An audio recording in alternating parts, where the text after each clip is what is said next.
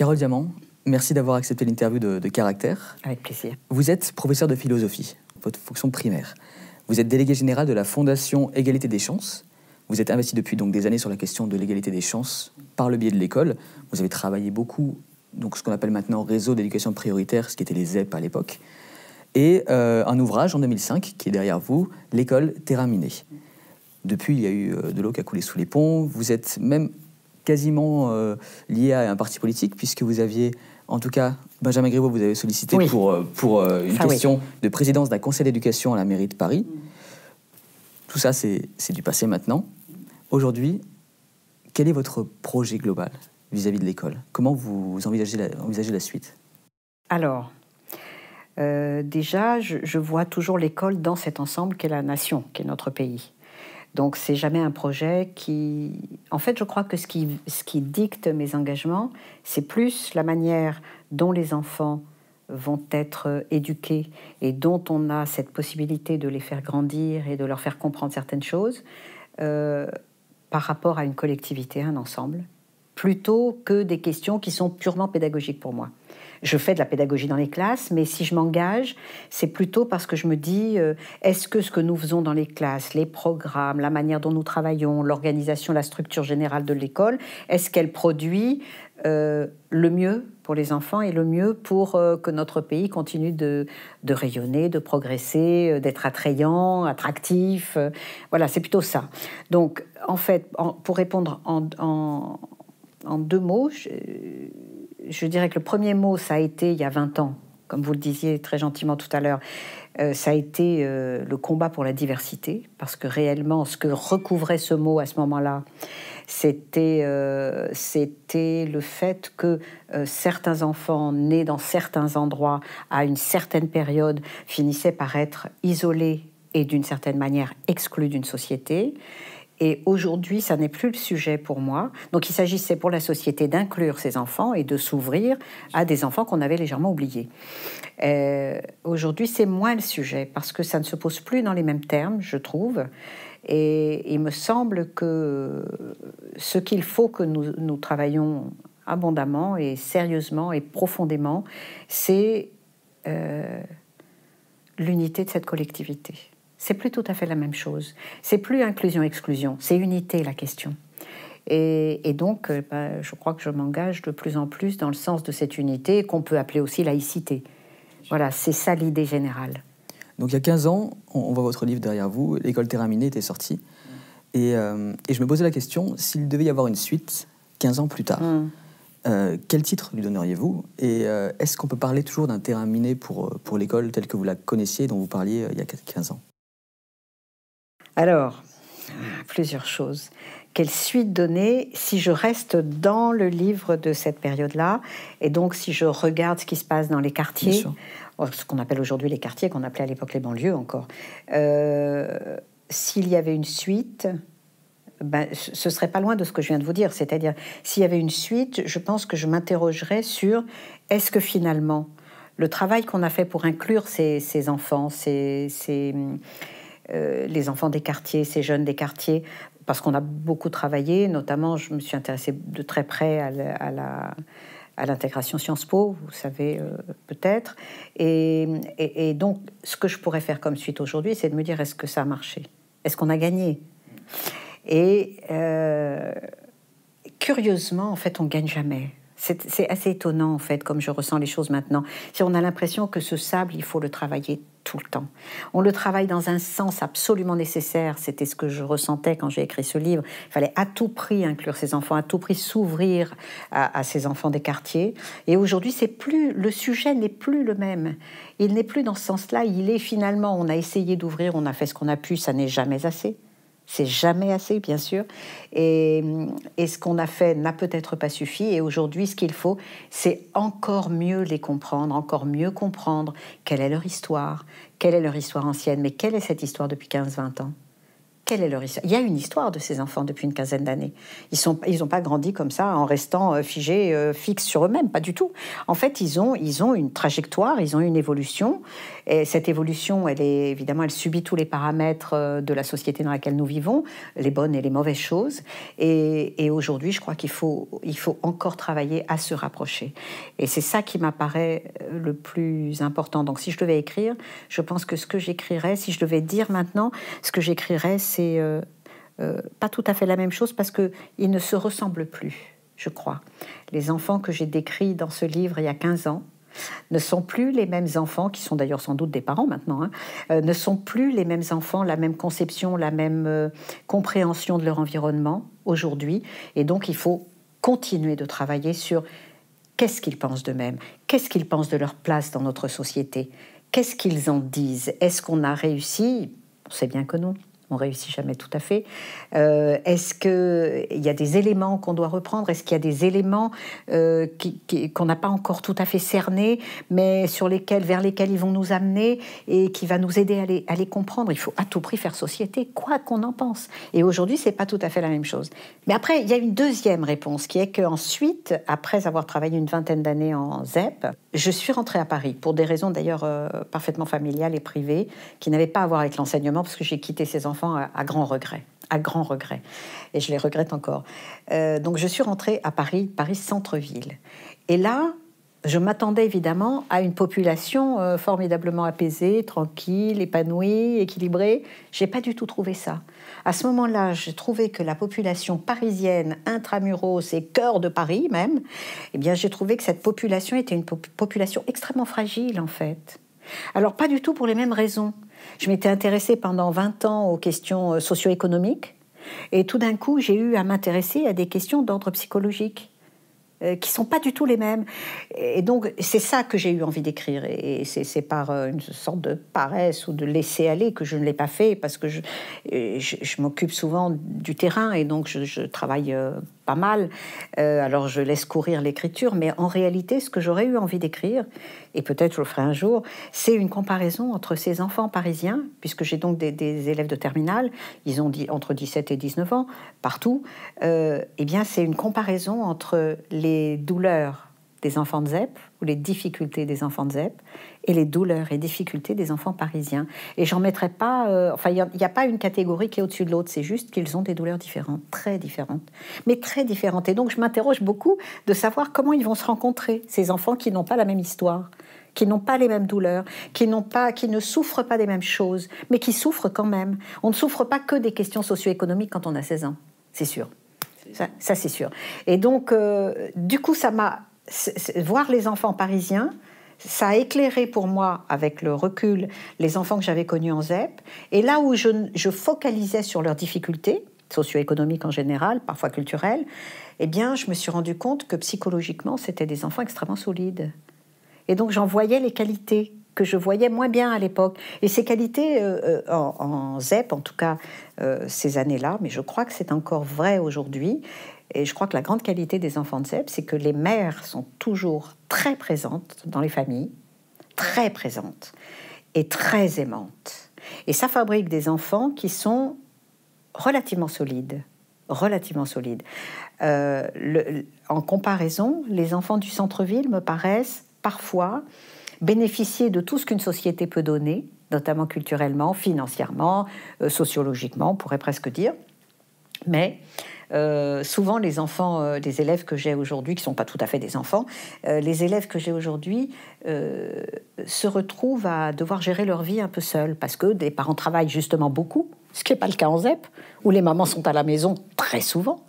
Euh, au contraire, à Paris, les parents travaillent et travaillent beaucoup. Ils travaillent parfois, il se trouve que j'ai des élèves qui sont d'un milieu euh, socio-culturel plutôt euh, C S P plus, hein, je dirais, comme on disait avant. Euh, et donc, en fait, sont des enfants qui souvent se retrouvent à, à, d'abord face à des exigences scolaires immenses, qui les inquiètent, qui les angoissent beaucoup. Et, et avec des parents qui eux-mêmes ont des activités nombreuses, fréquentes, euh, très importantes pour eux et qui ne sont pas toujours aussi présents qu'il le faudrait pour leurs enfants. Et voilà ce que j'aurais eu envie d'écrire, c'est-à-dire qu'on se trompe quand on n'est que dans un seul endroit. on voit à, à travers un certain prisme. Et puis quand on change d'endroit complètement, euh, on s'aperçoit que, que tous les enfants ont des qualités, des avantages et des, des talents et partout. Et, et que leur souffrance et leur douleur, on, on focalise sur un type de douleur, mais il y a tous les types de douleurs chez les, chez les élèves, jusqu'en terminale en tout cas. Après, je les connais plus, étudiants. Et encore là, c'est deux cas qui se trouvent en centre-ville quasiment, oui. En tout cas en ville. Oui. Si on va dans les campagnes, on a encore une autre type Ruralité, de population avec une autre, euh, une autre manière d'appréhender la, la, voilà, les études. Alors ça, je le découvre, non pas en tant que professeur, puisque je ne peux pas être partout, bien sûr. Mais je le découvre tout à fait avec la Fondation Égalité des chances qui travaille avec la ruralité. Et donc là, oui, je, je, je comprends aussi d'autres types de difficultés, tout à fait différentes encore. C'est quand vous, là, là, ce que vous me dites, ça, ça me fait penser un petit peu à la pyramide de Maslow, en fait, où en fait, on, on essaie d'avoir nos besoins primaires qui sont compensés. C'est ce qui peut être vécu en, en R E P actuellement, ou en ce qu'on appelle les Z E P. Et puis finalement, on a tous les besoins primaires qui sont contentés dans le centre-ville, à Paris, et les préoccupations... Elles, elles évoluent donc d'une case et elles sont beaucoup plus psychologiques sur des choses qui vont être secondaires en fait euh, vis-à-vis, de, enfin en tout cas, de conditions d'être humain quoi. Mais oui, et, et impossible de classifier parce que dans notre pays on a, on, on peut pas vraiment dire que c'est pas de la famine. Les gens non, mangent, non. Même si il faut reconnaître qu'ils mangent pas parfois tout à fait ce qu'il faudrait. Mais les gens mangent, donc euh, du coup on peut pas dire ça c'est pire, ça c'est moins pire, c'est plus pire. C'est... Mmh. On est dans des, on se dit que il faut regarder de très près nos enfants, quoi, nos élèves et nos enfants, parce que euh, cette société est dure pour les enfants, que ce soit socio-économiquement, que ce soit psychologiquement. Cette société est très difficile pour les enfants. Pour les enfants des centres-villes qui croisent tous les matins en partant des gens dans les, sur les trottoirs qui sont dans des états épouvantables, eh bien, c'est générateur de, euh, c'est générateur d'angoisse, d'inquiétude et très souvent de culpabilité, même s'ils ne le disent pas. Ils le disent que quand vraiment on va le chercher. Mais, donc, donc, en fait, oui, c'est une société difficile pour les enfants qui... À, à, presque au terme d'une vie professionnelle, j'ose pas dire d'une vie tout court, j'espère durer encore un peu, euh, mais au terme, enfin proche du terme de, d'une vie professionnelle, je me dis que on ne, on, notre société ne protège plus ces enfants. Au contraire, ils sont exposés constamment. Ils sont très exposés à toutes les, ces évolutions brutales que euh, les adultes absorbent aussi parce que sont souvent dans une structure euh, fixe, que ce soit par le travail ou par la famille. Il y a une structure. Les enfants, c'est pas comme ça qu'ils se perçoivent. Ils sont dans une famille, mais ils savent que l'avenir, euh, il, il va falloir qu'ils le fassent.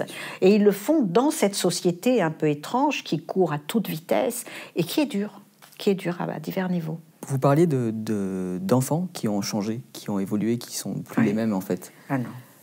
Non, ils ne sont plus les mêmes. C'est... Dans quel sens en ouais. fait ? Il y a ont... plein de sens. Est-ce qu'ils ont acquis une nouvelle culture ? Est-ce qu'ils ont acquis mmh. des nouveaux codes qui... mmh. qu'ils n'avaient pas à l'époque ? Mmh.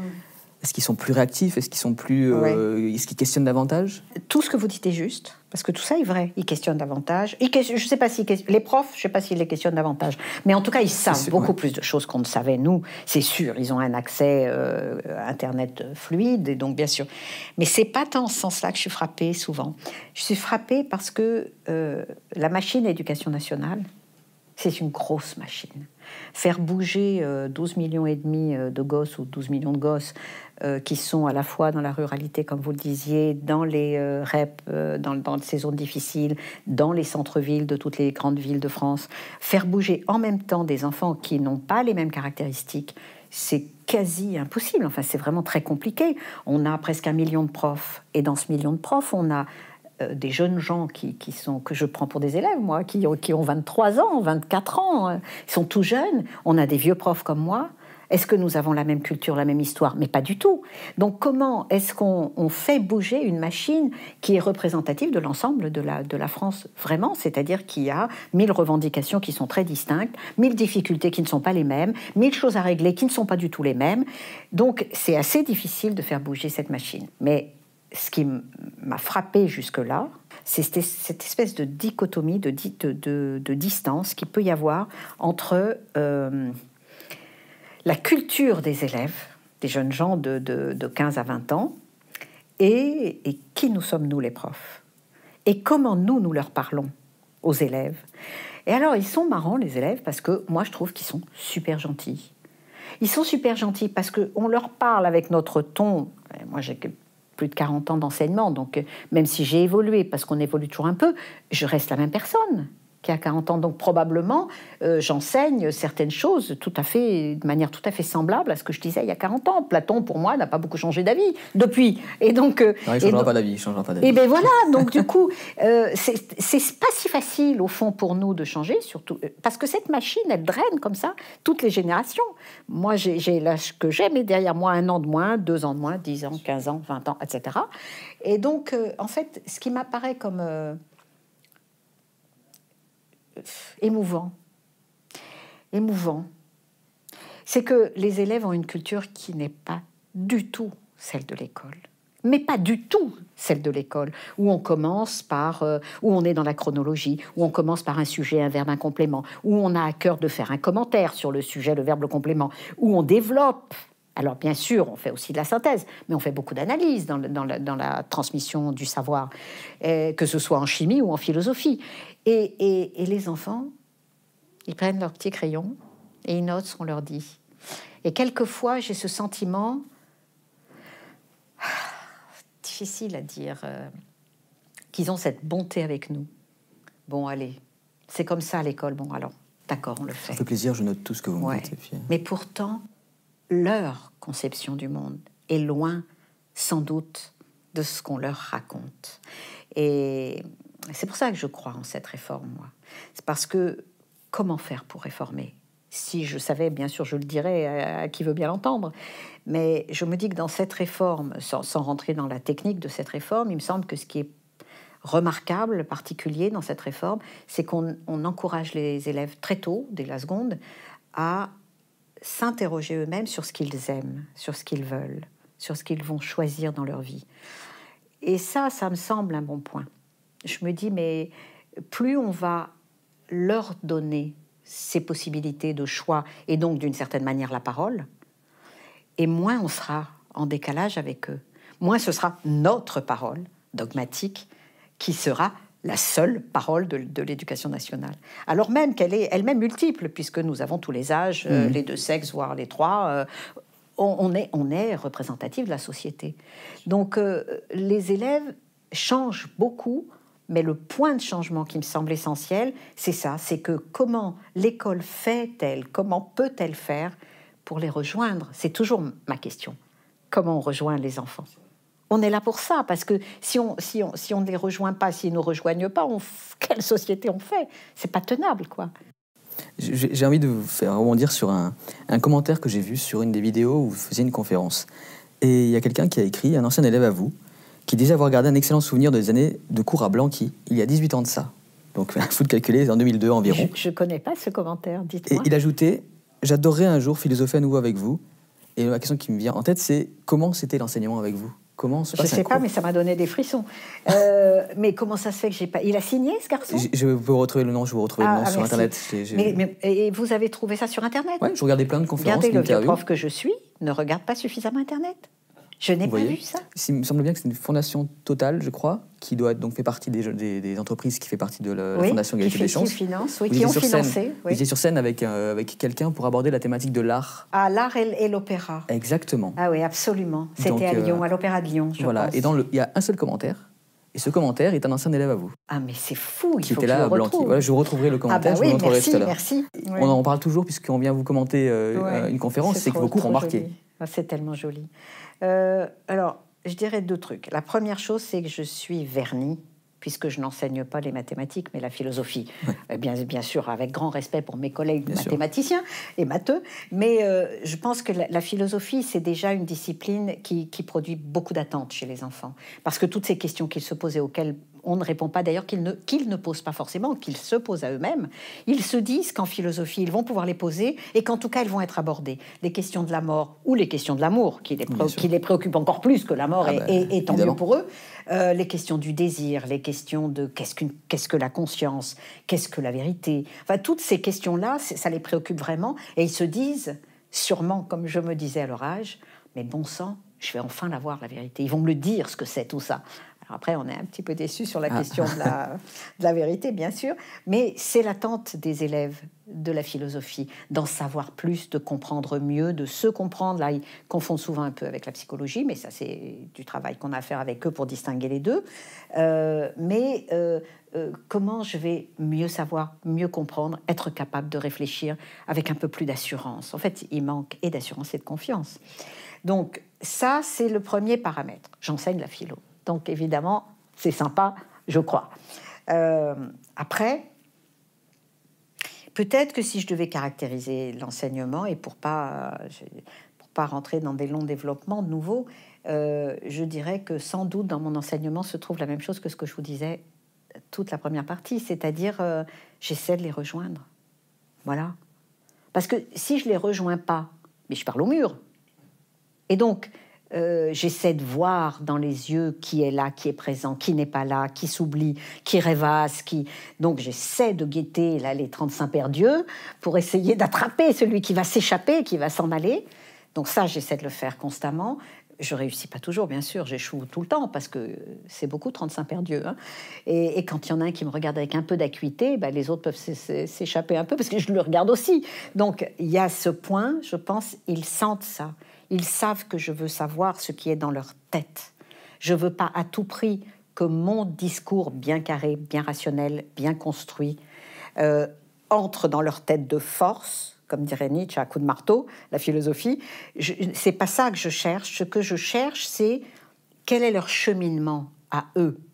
Et moi, après tout, c'est bien mon travail à l'âge que j'ai, de trouver le moyen d'entrer dans leur cheminement. Parce qu'ils ne rentreront pas tous dans mon cheminement, qui est unique. C'est, c'est, c'est difficile, c'est pas possible. Les mots ont plusieurs sens. Euh, ils les utilisent pas toujours comme nous. Euh, et, et parfois, ils ont aussi des sens synonymes. Et on, on, a, on assiste, j'ai pas d'exemple en tête, hélas, mais quelquefois, on assiste à des choses tellement drôles, parce que simplement parce qu'ils ont utilisé le sens du mot dans un autre sens que celui que j'ai utilisé moi. Mais si je ne le vois pas dans leurs yeux, si ils se méfient de moi ou ils se défient de moi, de telle sorte qu'ils ne me posent pas la question du sens. Mais c'est fichu. Ils avancent, eux, dans leur, euh, sur leur chemin de traverse, qui est aux antipodes de celui que j'essaie de développer.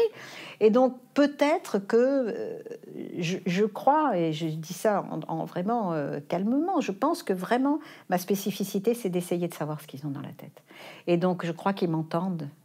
Et peut-être que si ce, cette personne, je ne sais pas si c'est un garçon ou une fille, si cette personne a dit ça, c'est peut-être parce qu'il se dit « Mais ce que j'avais dans la tête à dix-huit ans, c'est plus du tout ce que j'ai dans ma tête, euh, combien, quinze ans ou dix-huit, bah, dix-huit ans après. » Donc euh, à trente-six ans ou à trente-sept ans. Et, et, et, et cette personne doit se dire « Mais... » Mais maintenant, j'entends raisonner, c'est parce que mes élèves, mes anciens élèves me le disent tout le temps, ça. J'entends raisonner le contenu des cours très différemment de ce que j'entendais à dix-huit ans. Et donc, euh, ils ont envie maintenant de me dire ce qui est dans leur tête maintenant. Donc, c'est peut-être ça l'histoire. Et si j'avais donc une seule chose à dire, après tout ce que j'ai développé, ce serait ça. Ce serait peut-être parce que j'essaie de les rejoindre. Parfois, je réussis, parfois, j'échoue.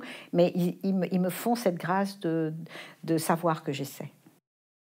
Et vous, à, à vos dix-sept ans, quand vous étiez au lycée, donc à leur âge, à quoi vous pensiez? C'était quoi votre, votre but? Vous ne vouliez pas enseigner, j'imagine, à cette époque-là? Oh, mais jamais de la vie. Oh là là, jamais de la vie. Les profs, c'était pas pour moi. Je voulais pas du tout être prof, ça m'était jamais venu à l'idée. Euh, c'est tout que... à fait une, un, un hasard, une rencontre. Je voulais faire de la philosophie, ça c'est sûr. Mais à mon époque, autant jadis, quand on était étudiant à dix-huit ans et qu'on commençait une discipline, on commençait une discipline, on pouvait en tout cas commencer une discipline qu'on aimait, point final. Parce que la question du travail ne se posait pas du tout. On savait qu'on pouvait travailler. C'est tout, on allait travailler, pas forcément dans la discipline qu'on avait choisie, mais travailler, c'était pas une question pour nous. On, on, là, on était étudiants à ce moment-là, et puis bah, demain, on allait travailler. Il y avait du travail, en fait. C'est toute la différence. Donc moi, j'ai fait de la philosophie. Pourquoi mettre mot? Bah, parce que j'ai cru que j'allais comprendre le monde. J'ai cru que j'aurais la vérité qui me semblait si difficile à saisir. Et je pense qu'on m'avait beaucoup bluffé dans ma petite enfance. Et donc, c'était pour moi le sujet, la vérité. La, le vrai sujet, il fallait que je comprenne les choses. Euh, donc, j'ai fait de la philosophie pour ça. Ensuite, euh, je suis allée euh, très jeune, euh, juste à la toute fin de mes études, je suis allée, euh, pour des raisons privées complètement, en Afrique euh, subsaharienne. Et là, bah, je voulais travailler, n'importe quoi. Alors, on m'a d'abord proposé un, un poste de prof chez Pigier. Pigier, ça ne vous dit plus rien peut-être, mais c'était, euh, c'était, on formait les secrétaires. Il n'y a plus de secrétaires, donc il n'y a plus de Pigier. Hein. Oui, les dactylos, les secrétaires. Donc on m'a proposé un poste, j'ai dit bah, d'accord, pourquoi pas. Faut, tout m'était égal. Et puis, un mois après, c'est libéré un poste de philo. Et là, j'ai dit, bah, on y va, on tente. Mais c'était pour jouer. C'était pas pour enseigner, c'était pour jouer avec les élèves. Ouais. J'avais quasiment leur âge, à peine plus. Et puis là, j'ai été sidérée, mais sidérée, de la demande des élèves. Je ne m'y attendais pas du tout. En fait, les élèves ont levé la main et m'ont dit « Et telle chose, et si je vous pose cette question, et lui, il a dit quoi ?» Et tout d'un coup, j'ai été euh, inondée de questions sincères. Les enfants sont généralement, les élèves sont sincères. Et donc, je me suis dit « Mais ma vieille, euh, tu peux pas t'amuser, quoi. » Ils veulent savoir quelque chose, c'est t'es payé pour ça et tu vas, tu vas, maintenant, tu vas te mettre au boulot, sérieusement. Et en fait, je, je considère que j'ai travaillé seulement quand j'ai, quand j'ai été face à des élèves. À l'université, je travaillais pour avoir mes examens, mais ni plus ni moins. Mais avec les élèves, j'ai vraiment travaillé. Et c'est, c'est pas le métier de prof qui m'a plu tel qu'on peut l'imaginer. Je sais pas comment on l'imagine. Je sais que cette demande, cette confiance des jeunes, jeunes gens de dix-sept à dix-huit ans, parfois vingt en Afrique, qui voulaient que je leur dise quelque chose, je ne pouvais pas, je pouvais pas me démettre, quoi. Je ne pouvais pas fuir. Et c'est ça qui, petit à petit, a fait que je suis devenue un prof. Le, le, le directeur de cet établissement m'a attrapée, il m'a dit « Vous allez être prof », parce que j'étais, je ne sais pas comment on disait, vacataire, en tout oui, cas, oui, oui. Je ne devais pas rester, quoi. Oui. Et ce directeur m'a fait titulariser. Je n'étais pas encore pas tout à fait persuadée. Je me disais, quand je rentrerai en France, on verra bien. Bon, voilà, il a, il a sauvé mon histoire. Cet homme-là m'a vue bien avant que je ne me sois vue moi-même. Et à votre retour en France, du coup, l'édu- enfin, l'éducation et le, le côté prof étaient quasiment... Alors, est-ce que c'était ancré ? Oui, mais j'avais déjà enseigné une dizaine d'années, donc je, trouvais, je pensais que j'avais fait un peu le tour, et puis j'avais, j'étais curieuse, très curieuse. Et donc... Euh, J'avais lu un journal qui m'avait beaucoup épatée dans sa manière de parler, dans sa manière d'écrire, et c'était l'étudiant. D'accord. Qui existe ouais, toujours aujourd'hui, bien sûr. Mais à l'époque, c'était une écriture pas banale du tout, parce que l'étudiant écrivait comme on parlait. Pas du tout comme les journaux. Très moderne. Le... Oui, et puis bon, on lisait Le Monde à ce moment-là. Et c'était pas le même discours, et ça avait l'air de se préoccuper vraiment de ce que voulaient les jeunes. Et on essayait de traduire le discours très difficile à absorber de l'ONICEP à l'époque. C'était le grand concurrent de l'ONICEP. Et, et donc, je suis allée à l'étudiant et j'ai dû, d'abord écrit des articles. Je vous l'ai fait un peu rapide. Euh, j'ai d'abord écrit des articles pour, donc pour les jeunes gens qui lisaient ce journal. Et puis ensuite, j'ai été directrice de la communication à l'étudiant. Et puis après, euh, le service communication étant inutile dans ce journal, parce qu'il communiquait très très bien, il n'y avait pas besoin d'un service en fait. Euh, au bout de, de, de deux ans, je suis revenue ventre à terre. Puis ensuite, je suis repartie au bout de trois, quatre ans. Puis je suis revenue ventre à terre. J'ai fait ça beaucoup. J'ai fait des petites choses au milieu pour voir ailleurs comment se faisaient les choses. Parfois, j'ai, c'était très satisfaisant. Parfois, ça ne l'était pas du tout. Mais je suis toujours revenue. Toujours. D'accord. J'ai envie de commencer à aborder la question de, de ces gros projets, de ces, ces, oui. ces grandes avancées que vous avez en tout cas permis. Euh, typiquement... Sciences Po, avec le programme, euh, le programme Z E P à l'époque, qui était une sorte de révolution. À, comment ça s'est passé ? Quelle était les, enfin, euh, Quelle le... aventure ! Oui, c'est une aventure. Quelle aventure ! Est-ce que ça n'a pas été aussi une sorte de, de révélateur d'un problème qui existait ? Une sorte de, de côté un petit peu... Pour élitiste. La société. Voilà, pour la société. Pour la société oui. Et une manière d'ouvrir à oui. d'autres qui n'auraient peut-être pas eu de chance d'accéder. Oui. Comment ça s'est oui, déroulé ? Mais c'est amusant que vous disiez ça maintenant, on est sur le même fil, parce que je me suis interrompue sur ma précédente réponse en me disant, en fait, j'ai cessé de quitter l'éducation nationale dès lors que j'ai fait des projets à l'éducation nationale. Tant qu'il s'agissait seulement d'être prof, entre guillemets seulement, euh, je pouvais aller voir ailleurs. Quand il a été question, avec Sciences Po, de modifier de l'intérieur, alors, j'ai plus eu besoin de, repart- de partir. Je suis restée depuis cette époque-là, je n'ai jamais quitté. Alors, comment ça s'est passé ? Très violemment. Pour ceux qui s'en souviennent, très, très violemment. Ça a été ext- C'est un projet qui a germé euh, euh, dans la tête de Richard Descoings, qui était quand même un personnage totalement marginal, iconoclaste et très particulier, très intelligent, très fin, très subtil, très provocateur, très adolescent. Il a... Enfin, on peut le décrire de toutes les manières possibles et très séduisant, du coup. Et ce directeur s'est dit un beau matin, s'est réveillé en lisant les journaux et en se disant « Mais enfin, ces gosses de banlieue, pourquoi ils ne sont pas chez nous ? Qu'est-ce que c'est que cette histoire ? Et euh, il s'est posé une question toute simple. Et il a dit, ben, on va aller voir. Il est donc arrivé, d'ailleurs, dans mon établissement, le premier, je crois. Et, et là, je peux vous dire l'étendue de ma bêtise. Euh, et il est arrivé en nous disant, ben voilà, vos élèves, pourquoi est-ce qu'ils ne viendraient pas chez nous ? Nous, avec nos idées pleines d'ornières, pleines de préjugés. Euh, nous nous disions, mais comment ça, Sciences Po, nos élèves ? Mais ils ne pourront pas tenir à Sciences Po. Enfin, on se faisait des idées sur Sciences Po, tous ceux qui, comme moi, n'avaient pas fait Sciences Po. On se faisait des idées sur ce qu'était la, la nature de l'enseignement à Sciences Po, non seulement la nature, mais le niveau de l'enseignement à Sciences Po. Et donc, euh, moi, j'étais un peu euh, dans la défiance, j'ai regardé tout ça de très loin, en me disant, qu'est-ce qu'ils veulent là ? Qu'est-ce qu'ils viennent faire ? Qu'est-ce qu'ils veulent faire ? Qu'est-ce que... Ils étaient trois... Euh... Alors, ils m'ont vu, les regarder avec défiance. Ils se sont dit, on va peut-être aller la voir, la dame qui est défiante, là. Et, et ils sont venus me voir. Et en fait, on a, j'ai découvert qu'ils étaient tout simplement sincères. Et c'est triste, ce que je suis en train de dire. Ça veut dire que d'abord, avant tout, on commence déjà à soupçonner. C'est fou, quoi, c'est fou. Moi, je m'en veux énormément pour cette réaction. Je, je trouve que j'étais euh, bornée, vraiment limitée, quoi. Et, et cet homme-là euh, nous a montré que... Bah, pourquoi pas essayer ? Qui nous empêche d'essayer ? Pourquoi n'essayerions-nous pas ? Ce que nous avons fait un peu rapidement, en six mois de temps, on a mis en place le système.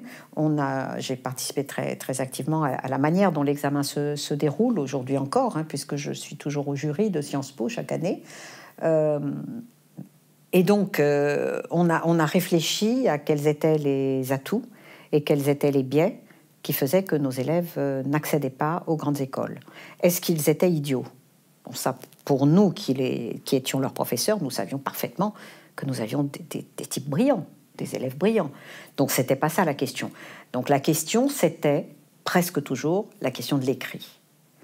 La question de l'écrit se posait de manière euh, très brutale, très violente. Pourquoi la question de l'écrit ? Parce que très souvent, la langue française n'était pas leur langue maternelle. Et donc, ils parlaient parfaitement bien français, évidemment. Ils sont nés en France la plupart du temps, ils parlent parfaitement bien français.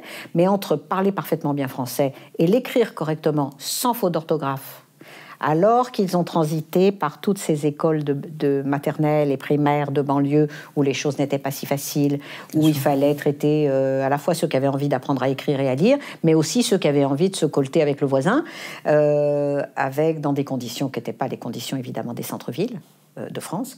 Et donc on a réfléchi à pourquoi, comment et qu'est-ce qu'on peut faire.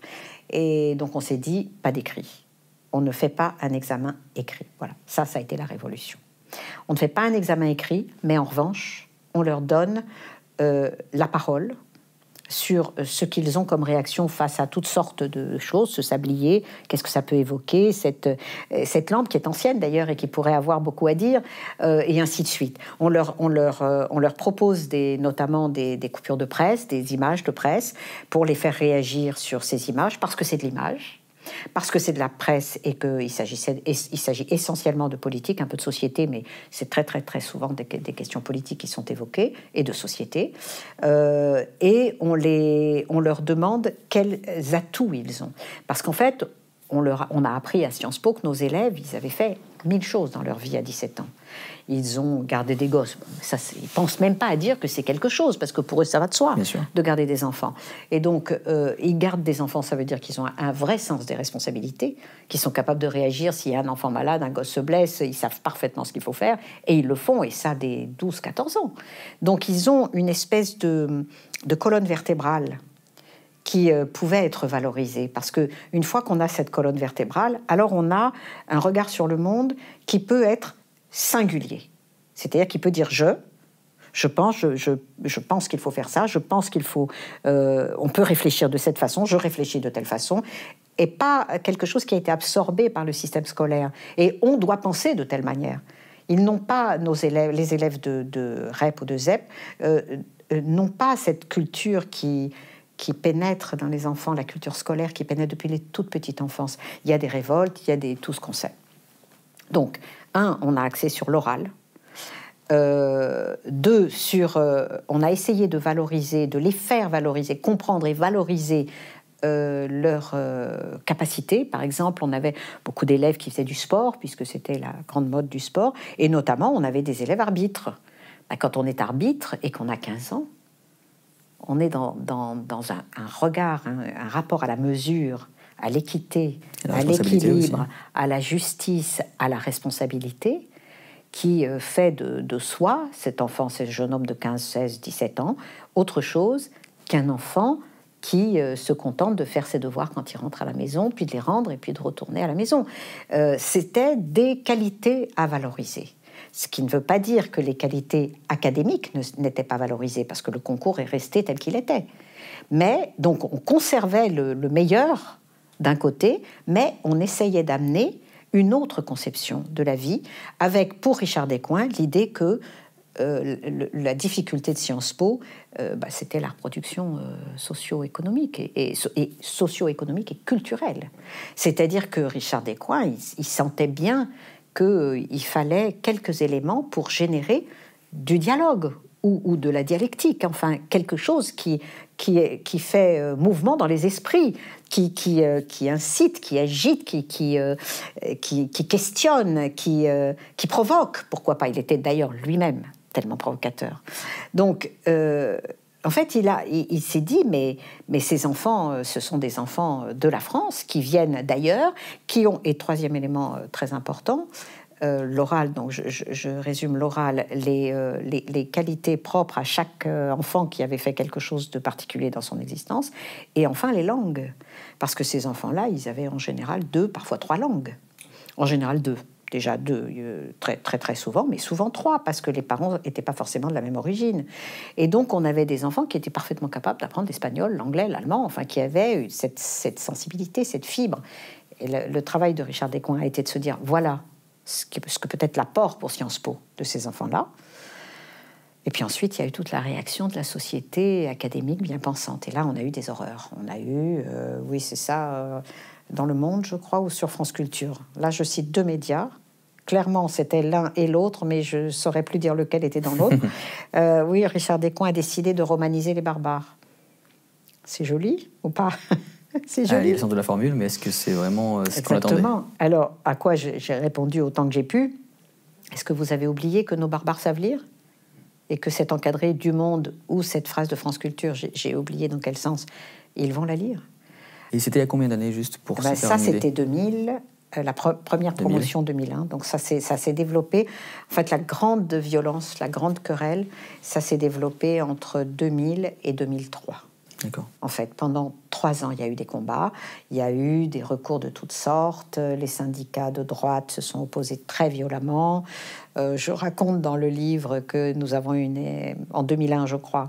Euh, nous avons une, une énorme réunion avec, euh, ouverte à tous les étudiants de Sciences Po, euh, fermée à toutes les caméras, euh, une dizaine de profs de banlieue sur l'estrade, et, euh, et nous étions censés expliquer cette réforme aux, aux étudiants de Sciences Po. Et l'un d'entre eux s'est levé, qui était de l'Uni, et qui a dit, avec son petit âge de ses vingt ans, ses vingt-deux ans, quel âge ? Je ne sais pas. Eh bien, oui, oui, oui, oui, nous comprenons bien toutes ces difficultés, bien sûr, bien sûr, mais qu'on leur donne de l'argent. La solution, c'est de l'argent. Qu'on leur donne de l'argent. Et là, on s'est dit, hmm, il y a, bah, y a du chemin, il y a du chemin, on va le faire. Et il s'est fait, le chemin, et on peut dire qu'au bout de huit ans, six, huit ans, les choses commençaient à rentrer dans l'ordre. Euh... La conférence des présidents d'université s'était calmée euh, et avait changé de tête aussi. Euh, voilà, et puis tout ça est un peu rentré dans l'ordre. Alors, les élèves eux-mêmes, sur, sur le plan de, du concret réel, quand les élèves sont arrivés à Sciences Po, nos élèves de ZEP, ils étaient dix-sept la première année. Ensuite, trente-cinq, et aujourd'hui, ils entrent à peu près cent cinquante par an. Donc, il a tenu sa promesse, hein, Richard Descoings, même s'il n'est plus là, hein. La promesse a été tenue, par, euh, y compris par M. Mion, qui, tient aujourd'hui, euh, qui est directeur de Sciences Po aujourd'hui. Euh, ses premiers élèves, évidemment, on ne voyait qu'eux. Parce qu'aucun des codes, ni de langage, ni vestimentaire, ni de coiffure, n'étaient les mêmes que ceux des élèves de Sciences Po. Donc ça a été un moment un peu de mouvement, mais comme toujours, on s'aperçoit que les jeunes gens sont plus généreux que les adultes, et rapidement, Des paires, des paires d'amis se sont créés, ou des groupes d'amis, ou des paires d'amis. Et nos élèves qui arrivaient de Saint-Ouen, de, d'Alsace, d'un peu partout dans les banlieues des grandes villes, euh, allaient dans les appartements de deux cents mètres carrés, euh, se voyaient apporter un jus d'orange par la maman, euh, ben, voyaient des choses qu'ils n'avaient jamais vues de leur vie. Et ils étaient euh, timides, euh, parfois éblouis, et souvent heureux de ces échanges. Et ça a donné des, des, des choses magnifiques, des amis, des amitiés magnifiques. Et puis, parfois, ça s'est pas... Alors, moi, j'ai tendance à regarder toujours le verre à moitié plein, mais ça s'est pas toujours passé comme ça. Quelquefois, c'était plus difficile. Euh, la première année, un des élèves de Saint-Ouen, un de mes élèves de Saint-Ouen, va euh, rue Saint-Guillaume, et au coin de la rue Saint-Guillaume, euh, il voit euh, le grand magasin Sonia Rykiel. Et Sonia Rykiel était en solde. Donc, évidemment, beaucoup de monde chez Sonia Rykiel. Et il s'approche de Sonia Rykiel, il regarde le prix des objets en solde. Et, et il me raconte, le lendemain ou le surlendemain, mais j'ai vu une femme entrer et j'ai eu un mouvement pour aller lui dire mais, mais, mais n'allez pas acheter dans ce magasin, ça n'est pas possible de, de vendre à ce prix-là, c'est pas possible. Et, et, et il a réfléchi, remballé son, sa, sa, son mouvement premier et observé que ces gens entraient et sortaient avec des gros paquets. Et c'était une véritable révolution pour eux. C'était une révolution pour eux, ça a été une révolution pour les élèves de Sciences Po qui ont vu arriver des gens peut-être un peu surprenants au départ, mais qui sont devenus leurs amis, malgré tout, très généralement, très globalement, ça marche bien. Hein. Et aujourd'hui, ils sont, ils sont plus dissociés, ils sont plus distincts. Pour des tas de raisons, qui ne sont pas forcément celles qu'on croit, mais aussi parce qu'il y a une culture banlieue qui est maintenant la mode. On peut dire. Et donc, ça veut dire que les élèves, les, les élèves de Sciences Po sont plus si loin dans les codes musicaux, Euh, vestimentaires, ils sont plus si loin que Bien ce sûr, qu'ils ouais, étaient. Ouais. Donc il y a un rapprochement. C'est pourquoi je vous dis, moi je vois quand même, même si rien ne suffit jamais, il faut toujours travailler, et vraiment c'est comme la, la vague dans le sable, il faut sans cesse recommencer, mais j'y vois quand même euh, la preuve que c'est possible. Vous êtes délégué général de la Fondation Égalité des chances. Mmh. J'aimerais bien que vous me parliez justement de cette fondation. Mmh. Et euh, en quoi elle consiste aujourd'hui ? Enfin, quel est son, son rôle ? Parce qu'on n'est pas forcément à jour au fait de ce qui se passe là-bas. Alors, je ne sais pas dans quel sens je vais vous dire les deux choses, mais je, bon, je vais bien falloir que j'en choisisse un. Donc, je vais choisir le sens des partenaires. Parce que ce que je trouve euh, intéressant dans cette fondation, qu'est-ce que c'est que cette fondation ? C'est une fondation qui a été voulue par des partenaires privés, par des entreprises privées, et qui sont donc des entreprises qui ont décidé de s'intéresser à la question de l'éducation. Et s'y intéresser de manière, euh, je dirais, modeste. C'est-à-dire que jamais aucune des entreprises qui soutient la Fondation Égalité des chances, financièrement la Fondation Égalité des chances, n'a euh, demandé, exigé. Euh, euh, on a des propositions, bien sûr, mais on n'a on, on pas derrière, euh, derrière cette, ce partenariat, on a surtout des entreprises qui ont à cœur de rencontrer des élèves qu'ils ne rencontrent jamais. C'est-à-dire qu'ils ils sentent bien, les, entre, les entreprises, elles sentent bien ce que je suis en train de vous dire, c'est-à-dire que les enfants d'aujourd'hui ne sont pas ceux d'hier, il va bien falloir les recruter, donc il va bien falloir les connaître. Et donc, il y a un travail qui est fait entre ces entreprises et l'éducation nationale, et, et moi, je suis un peu au milieu, la passerelle, si vous voulez. Pour quoi faire ? Eh bien, pour, euh, la, le premier objectif, c'est d'accrocher les enfants à l'école, qu'ils ne décrochent pas. Pour ça, personne n'a de, de, de produit et de remède miracle, hein, sinon ça se saurait et on le ferait. Mais pour ça, ce que nous essayons de faire et ce que les entreprises acceptent de financer, c'est d'encourager les professeurs dans les établissements difficiles d'éducation prioritaire, euh, d'encourager les professeurs à faire des projets innovants et toujours interdisciplinaires ou pluridisciplinaires, comme vous voudrez. Euh, pourquoi ? Alors, pluridisciplinaire, parce qu'on ne travaille jamais mieux qu'à plusieurs, on n'est jamais aussi intelligent tout seul qu'à plusieurs. Et donc, quand les professeurs travaillent ensemble, ça a beaucoup de vertus. La vertu de produire des projets très intelligents, puis la vertu de montrer aux, aux élèves que les professeurs travaillent ensemble, les adultes sont liés ensemble. Et ensuite, souvent, ces projets amènent les enfants à sortir de l'établissement, et donc ils sortent avec les professeurs, ce qui aussi génère des liens d'une autre nature, qui euh, décharge la violence souvent, qui décharge l'agressivité, qui fait que les gens se connaissent mieux. C'est du lien, c'est du lien, ces projets. Donc, ce que, jusqu'à présent, la Fondation a soutenu, ce sont euh, des projets originaux, euh, donc innovants, et pluridisciplinaires. Si vous voulez, je vous donne un exemple. parce que c'est un peu inattendu, c'est vrai, et ça, ça produit tellement de merveilles. Euh, un des établissements avec lesquels nous travaillons, qui se trouve à Douai, donc dans le nord de la France, où la situation économique est vraiment difficile, où les enfants sont souvent des enfants, de, des petits-enfants de mineurs qui ont deux générations au-dessus d'eux qui ne travaillent plus, qui sont au chômage. C'est vraiment un, un endroit français très, très de la France très difficile. C'est pas le seul, hein, mais le nord est vraiment euh, très en difficulté. Et alors, on nous... Alors, je vous raconte en détail parce que c'est ça qui est intéressant par rapport au projet qu'on veut soutenir. D'abord, l'idée du projet euh, vient du, de la personne qui tient la loge de l'établissement. D'accord. Okay. Donc, vous voyez déjà ce que ça veut dire. Comme ouais. c'est lui le porteur de projet, c'est lui aussi qui décide de quand, comment, quoi. Donc, ça veut dire que déjà le monsieur de la loge, comme je l'appelle volontiers, euh, va être momentanément sur le projet en question celui qui est la référence des professeurs. Donc les professeurs vont dire, est-ce qu'on fait ça maintenant? Est-ce qu'on fait ça à tel moment? Et lui va dire, non, là, c'est pas le bon moment, là, on peut.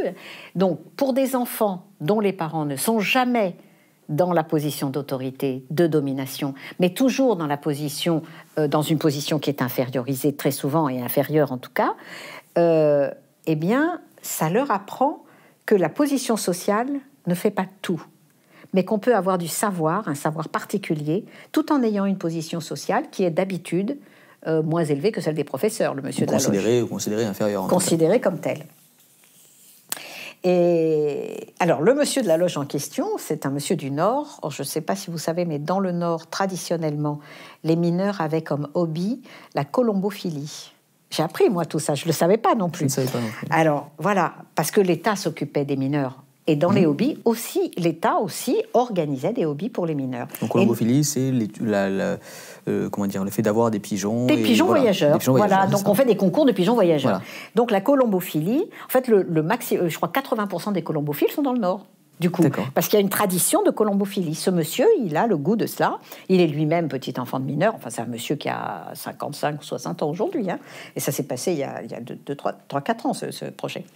Et, et donc, il décide, de, il dit au professeur, écoutez, on pourrait faire un projet avec les pigeons, parce que moi, je connais bien les pigeons, je, je connais bien la colombophilie, on pourrait faire.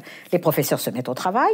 Et en effet, un projet nous arrive à la Fondation qui vient d'un établissement de Douai, en nous disant, ben voilà, nous, ce qu'on voudrait, c'est que vous nous financiez des Des, des oiseaux, des pigeons, parce que euh, voilà ce qu'on vous propose. Alors le professeur de, euh, de lettres avait travaillé sur l'albatros, le professeur de sciences nat euh, ouvrait le pigeon, là, enfin, analysait mmh. le squelette du pigeon. J'ai un peu, ouais, j'ai un peu oublié les détails. Le professeur d'histoire géo parlait des pigeons voyageurs pendant la guerre, qui amenaient les messages.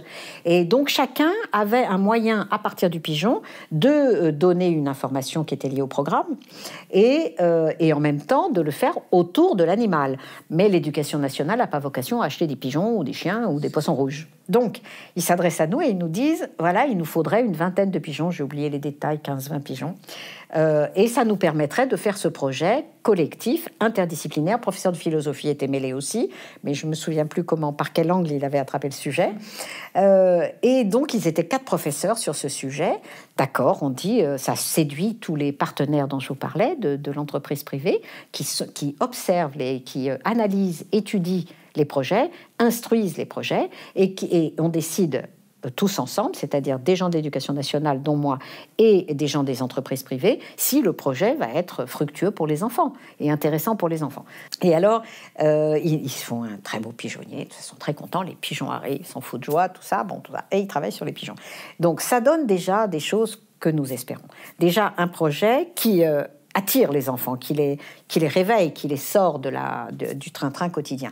Les animaux, c'est particulier, parce que pour des enfants qui ont des difficultés académiques, par exemple, eh bien, euh, le, le, la personne en question, les professeurs en question, les encourageaient à aller nourrir les pigeons, à s'occuper de, la, de l'hygiène de la, de la cage. Et donc, il y avait une espèce de groupement de, de toute la classe autour de ce projet des pigeons, et une affection. C'était, euh, je crois que c'était en seconde. C'était des élèves d'une quinzaine d'années. Et voilà, donc euh, bah, on avance comme ça. Tout le monde est content. Euh, les professeurs sont contents de ce projet. Les enfants sont très contents. Voilà ce qui peut accrocher des enfants. C'est-à-dire, une chose suffit, parce qu'ils se voient avec leurs professeurs dans une situation où on est des hommes et où on s'intéresse à la même chose. Et donc, ça peut suffire pour qu'un enfant ne, ne se sauve pas. pour qu'il vienne à l'école le lendemain et qu'il ne sèche pas les cours, parce qu'il a un attrait, parce qu'il y a quelque chose de différent, parce qu'il se sent un rôle, une fonction. Voilà ce qu'on essaye de faire. Et, euh, et voilà, tout ça se produit. Et puis à la fin de l'année, cet établissement a un prix du meilleur projet pédagogique, pas pour ce projet-là, mais pour un autre, sur, leur, euh, sur l'informatique. Ils, ils font des projets, vraiment, ils avaient fait cette année deux projets magnifiques. Et très bien, alors, ils, dans ces cas-là, on les reçoit à l'Institut de France, parce que la Fondation est abritée à l'Institut de France. Alors, à chaque prix, on reçoit les élèves qui ont travaillé, les professeurs, ils rencontrent Tous, tous les gens qui euh, participent à la Fondation, y compris euh, les, les patrons des entreprises. Alors, quelquefois, il y a le patron de Sodexo, quelquefois, il y a le patron de, d'H S B C, de Coca-Cola, de, de Veolia, d'Ernst and Young, euh, voilà. Donc, ça veut dire aussi que les élèves parlent avec ces patrons et se mettent en tête qu'une entreprise, c'est pas un truc complètement anonyme. Et donc, au moment de faire la belle photo sur les marches de l'Institut, là, devant le, le Pont des Arts, magnifique institut, magnifique bâtiment, on met tous les enfants avec les t-shirts, et, et le proviseur arrive euh, devant la, la photo, et au moment où le photographe euh, prend la photo, il fait le, un lâcher de pigeons magnifique. Et on voit tous ces pigeons qui s'envolent, les, les gosses complètement. Il faut très peu de choses, un peu d'humanité, un peu de sincérité. Pour aller dans un tout autre exemple, euh, on a financé, par exemple, un travail qui s'est fait dans un atelier de, de cuivre où les enfants de cinquième, je crois, avaient à sculpter les... Je ne sais pas si vous avez déjà vu ça, le, le Pi trois mille quatre cent seize. Oui, vous savez qu'il remplit un plafond de, de, de décimales. Ouais, ouais. Eh bien, ils avaient à euh, sculpter ces décimales, toutes les décimales sur du cuivre dans un atelier de cuivre. Là encore, ils ont, ils ont vu des métiers différents, ils sont sortis avec leurs professeurs, ils ont découvert l'artisanat, le cuivre, le métal et les maths, et, oui, et, voilà, et voilà typiquement ce qui peut euh, nous, nous, nous faire penser qu'un projet comme ça, ça peut suffire pour qu'un gosse ne s'en aille pas. Je ne dis pas que ça va faire la révolution, mais s'il ne s'en va pas déjà, si ce n'est pas un de ces cent cinquante mille décrocheurs qu'on déplore chaque année euh, et, et, et, et dont on ne voit pas la trace, qu'on perd, si déjà on obtient ça, on gagne absolument. Donc ça, c'est le premier volet, c'est le volet du premier objectif, le, le projet pédagogique innovant. Le deuxième objectif, c'est de, d'encourager les, les élèves et les professeurs à rencontrer des métiers. Parce que ça donne aux enfants l'idée qu'il y a mille métiers, il n'y a pas seulement docteur, pâtissier, boulanger, infirmier, il y a mille métiers, les métiers du cuivre, les métiers du cuir, les métiers des oiseaux, et depuis, les pigeons évidemment ne sont pas morts, donc le monsieur de la loge, il, il fait faire des concours de pigeons voyageurs à ces pigeons, et, et la Fondation reçoit chaque année le premier prix sur, je crois que le pigeon s'appelle Osiris, et donc les enfants vont aussi accompagner ces concours.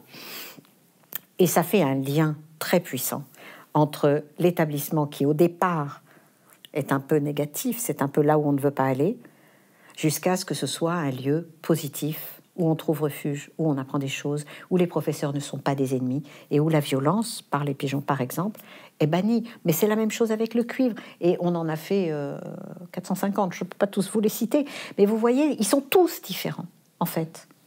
Ce sont des, des choses... Et alors, ça veut dire que ce que l'entreprise espère, c'est qu'on...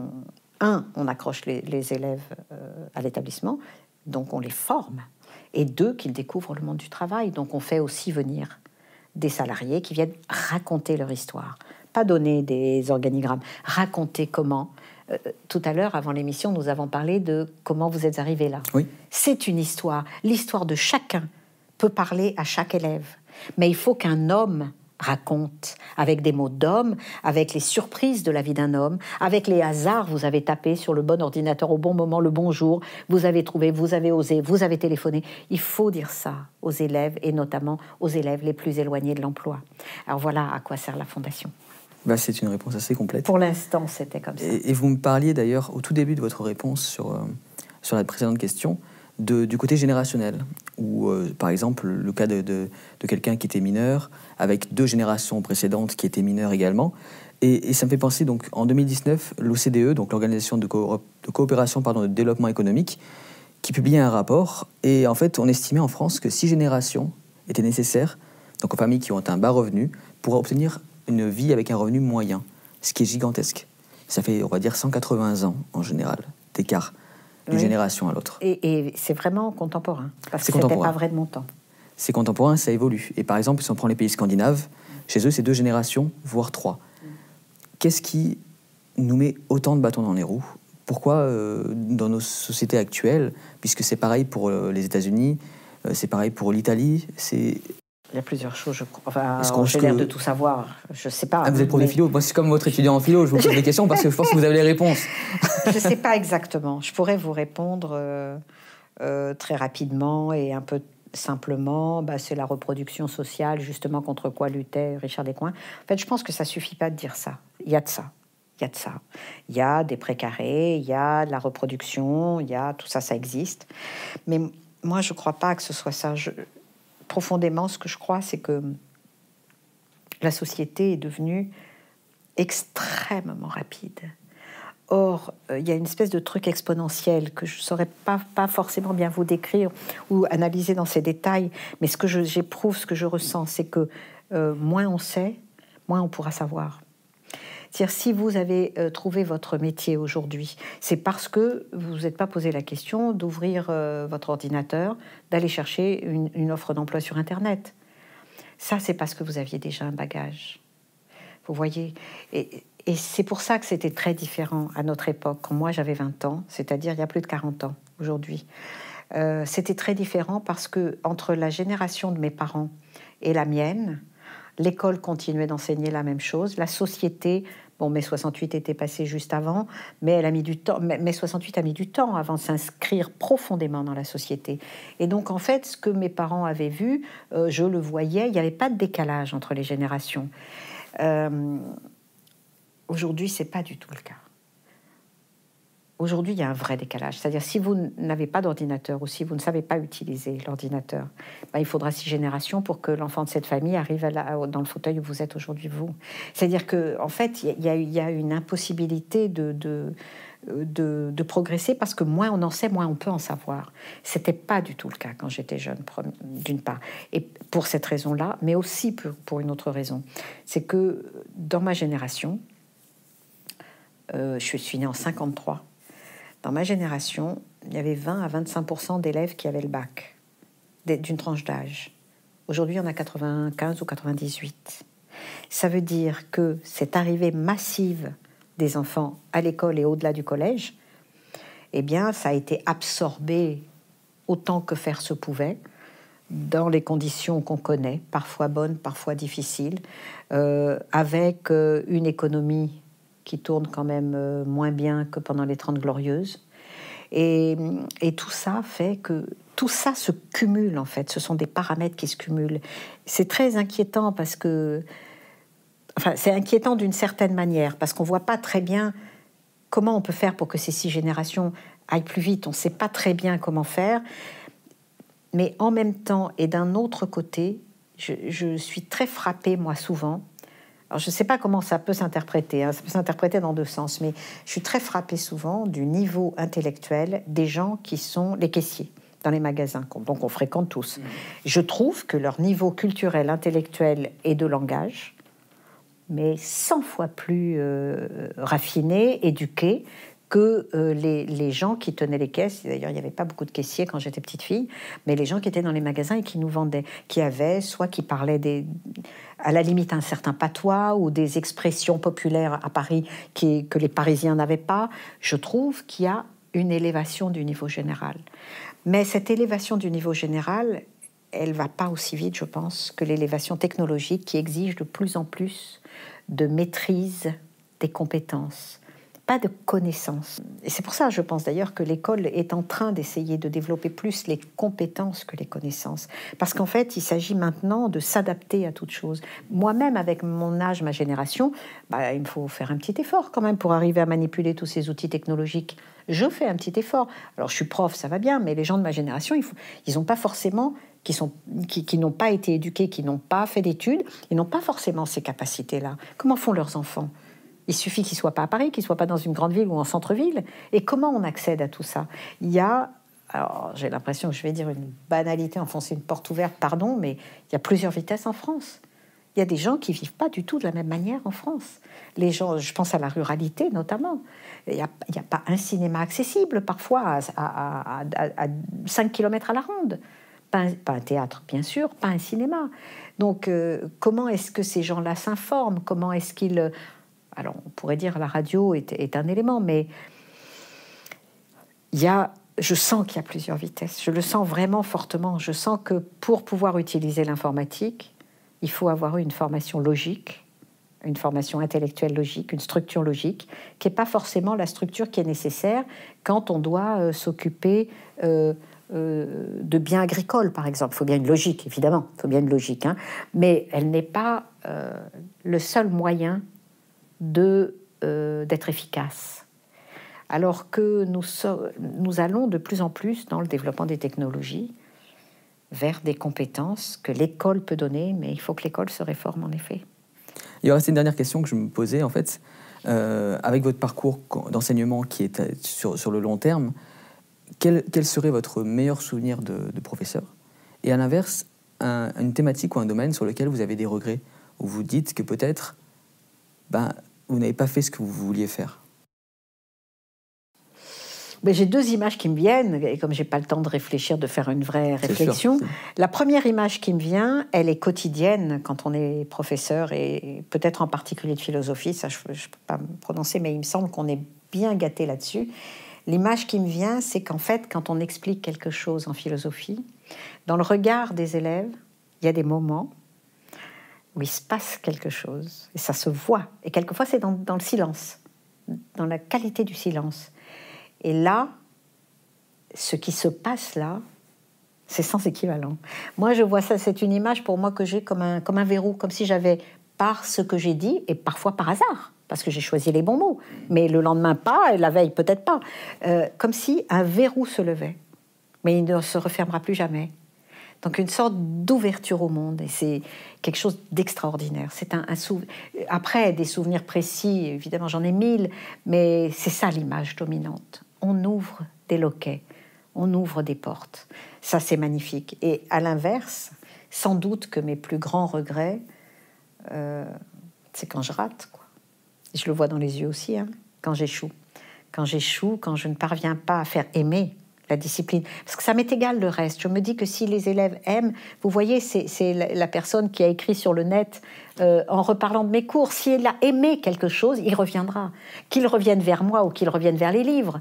Mais il reviendra, il saura qu'il y a une ouverture en philosophie qui est extrêmement consolatrice dans la douleur, extrêmement consolatrice. Et moi, si je peux donner ça à tout un tas de, de gosses que je connais pas, c'est quand même euh, un truc de dingue. Par ailleurs, comme je vous l'ai dit, j'ai fait des tas d'autres métiers. Aucun ne, aucun ne donne une satisfaction pareille, parce que euh, c'est définitif. C'est définitif d'avoir ouvert une porte. Donc, quand j'échoue, euh, je suis pas contente. Il y a un autre cas où je ne suis pas très contente, c'est que quelquefois, à coup de marteau, comme dirait Nietzsche encore, je parviens à, à faire récupérer le bac. Parce que je le connais bien, le bac, parce que je sais bien ce qu'on attend des enfants. Et parfois, je, je, j'arrive à faire récupérer le bac à un élève qui pourtant n'a pas eu l'esprit ouvert. Et donc là, j'ai l'impression de tricher. Là, j'ai l'impression de, d'instrumentaliser cette discipline, qui est une discipline magnifique, parce que c'est la discipline de l'humanité. Alors on pourrait presque dire de l'humanisme. Voilà. Bah, je pense que c'est une bonne euh, note de fin. Garder sur, euh, en tête l'humain, en fait, et l'humanisme de... Bah oui, c'est ça qu'on attend, non ? C'est ça qu'on attend. Et c'est ça qu'on craint de perdre, hein, parfois. Bah, merci beaucoup de votre présence ici. Et puis, c'est euh, moi j'ai qui passé vous remercie un bon moment beaucoup. Avec beaucoup de, de choses détaillées. Bah, je vous remercie de votre attention. Et puis, euh, bonne continuation. Merci. À bientôt. Et autant pour vous. Au revoir. Au revoir.